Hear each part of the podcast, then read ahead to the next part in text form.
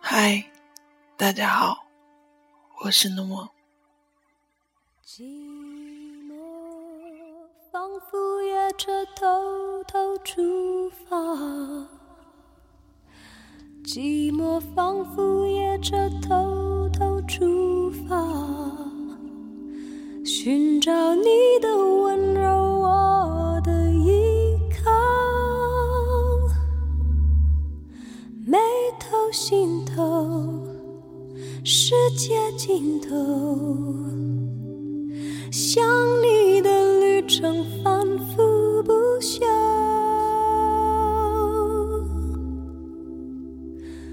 不到终点。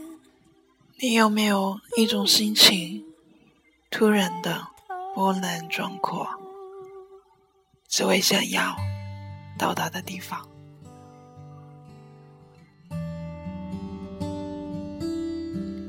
陌生又熟悉，你从未遇见过，也从未听别人讲起过，只是某一日翻看杂志或者书籍，无意间瞥见一个名字，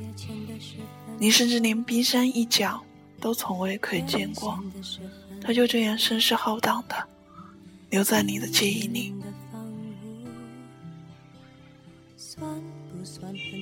你有没有见过一张照片就很感动的时刻？照片里面没有任何人物，更没有刻意的角度，没有任何显山露水的风景，但突然就是有这么一张照片，可以让你的每一个毛孔都张开，像是将要拥抱一个人，一种没有防备感的舒展，一种全身心托付的安全感。你的温柔敲碎我的坚强伪装，寂寞仿佛夜车就要出发，爱是孤单吃香味，是关乎时间的吧。年少时曾经用力地描写过时光，觉得生死在世界面前都不足为怜。当然，年少时也觉得自己对时光的无能为力，会有一种心情，无论怎样写，都不能大气磅礴，都不能够开阔，只是一种潮湿的情绪在身体里滋长，写得再浓郁，仍旧是解读不了的消极。就像是有一条路，许多人陪着走，明明阳光明媚，明明觉得心里无别事，可是那种解不开的心情，就像水草一样，悠悠的缠绕在心里。你一扯，就顺着水流，把旁边的都吸引过来。那种情绪本不该是这般，可是它明明产生了，你就不能忽视。寂寞仿佛夜车就要出发，爱是孤单车厢唯一乘客。少年时偶尔与人说起解不开的情绪，随后也无从得到答案，大概是你解不了。十几岁的孩童怎么会有这样沉重的情绪，反复的密集的情绪，容易起伏，忽而放肆躁进，忽而又低落的有强烈的虚无感，让事情把世界填得满满的，不能把握情绪以及各种。午夜前的十分钟，天前的是分空，一个人的房屋，算不算很孤独？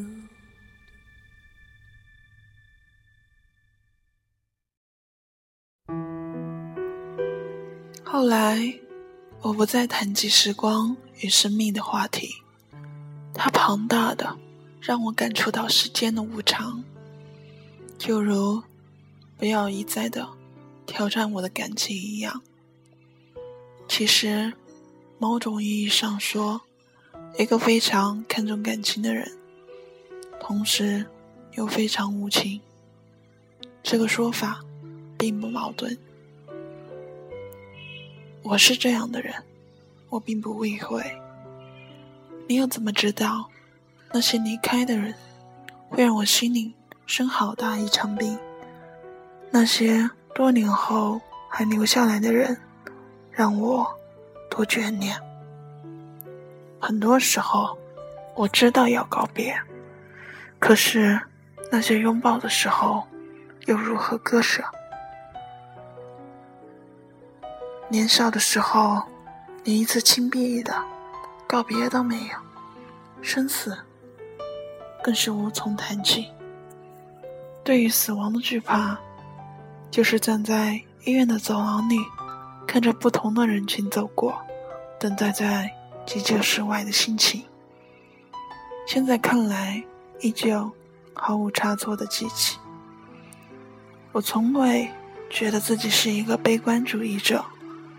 但也算不上乐观，来什么就接什么的信念，还是近一年才学会的。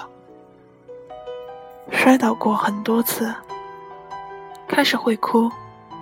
后来便拍拍身上的灰尘，头也不回。任何时候，人事都是这个道理。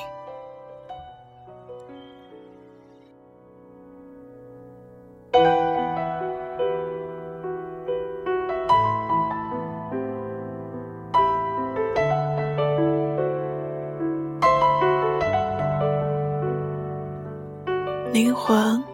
太苍老，也太孤单，多么难以靠近。你永远都不知道别人与你一起看同一道风景，你是在看风景，而别人是一半风景一半你。许多事情非常明白，再努力一下便是不同的局面，可我就是不愿意再往前走走。不是不勇敢，也是觉得有些累了。寂寞的时候会想象一些不再出现的人和事情，并觉得人生就是这样，好多事情本来就是徒劳无功的吧。也有好多人来一下，就是让你不必远远相送。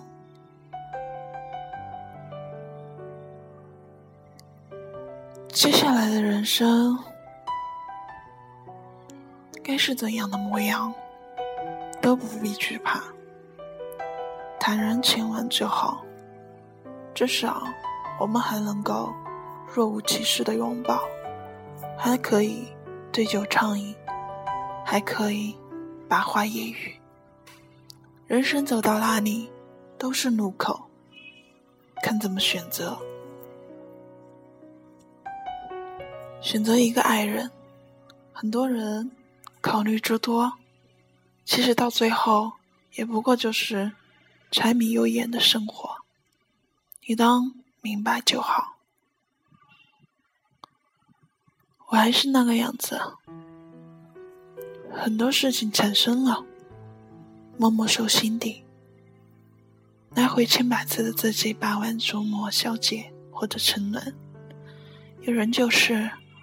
只字不提的，只知道人做什么选择就要懂得承担相应的后果。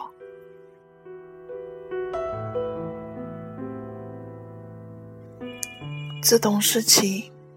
便会顾及身边的人，那份害怕失去的心情，大概也是因为历练才觉得无可挑剔了吧。我所做的选择都是固执的，以至于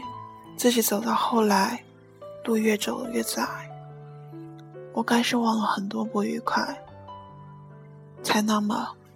来得及原谅。无论是父母还是挚友，不要来过问我的内心。其实我也没有什么可以藏身的念头，只是不愿意做深度的情感交流，只是怕细小深微的事情自己太过敏感，而忘记了有的方式。特别不愿意让亲近的人看到我情感上的难处，那些难处其实本也不是什么难，我总是太细密，若不收起一些，哪还有人够得上精力与我分担，哪怕几分之几。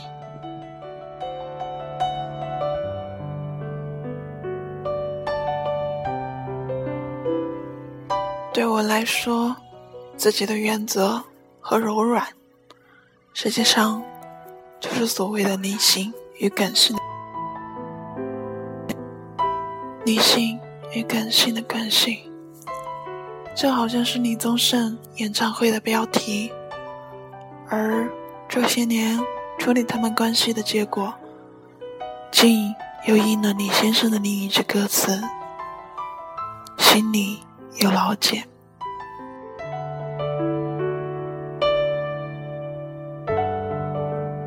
硬件在欣赏里面依然是温暖的血肉。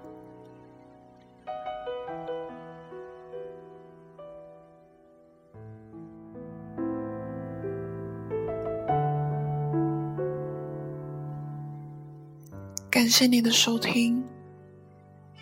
我是诺梦，我们下次再见。